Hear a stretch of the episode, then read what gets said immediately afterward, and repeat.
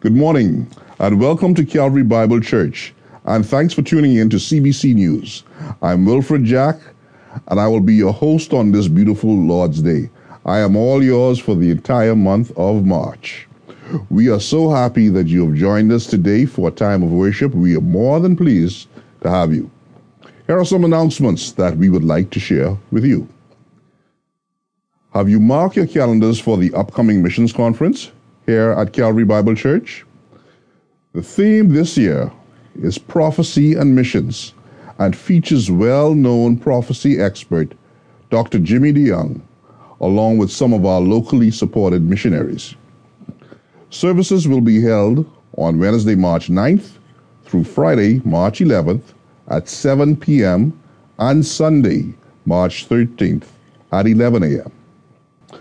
Due to the special missions conference meeting with Dr. DeYoung on Sunday, March 13th from 9:30 until 10:30, that is the Sunday school hour, the youth and college and career groups will meet in the youth room and the primary and junior department kids will meet in the junior department room for presentations from our local missionaries. Friends Through Love is still looking for a few more volunteers to help in pro- providing a meal for grieving families. Sign-up forms are posted in the foyer. Are you ready for the Christian Counseling Center's 30th anniversary celebrations? Tickets for the banquet to be held in the Earl Wish Auditorium on Friday, April 15th are available at a cost of $35 at the center and the church office. Sister Violet Weish and others will be honored at the event.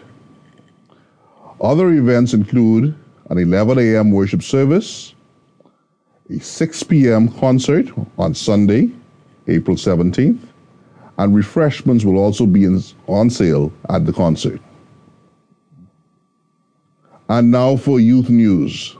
There will be no ignition this week due to the missions conference, but we encourage you to come out and hear from Eddie and Eunice Pinder, two of our own of Sunlight Boat Ministry.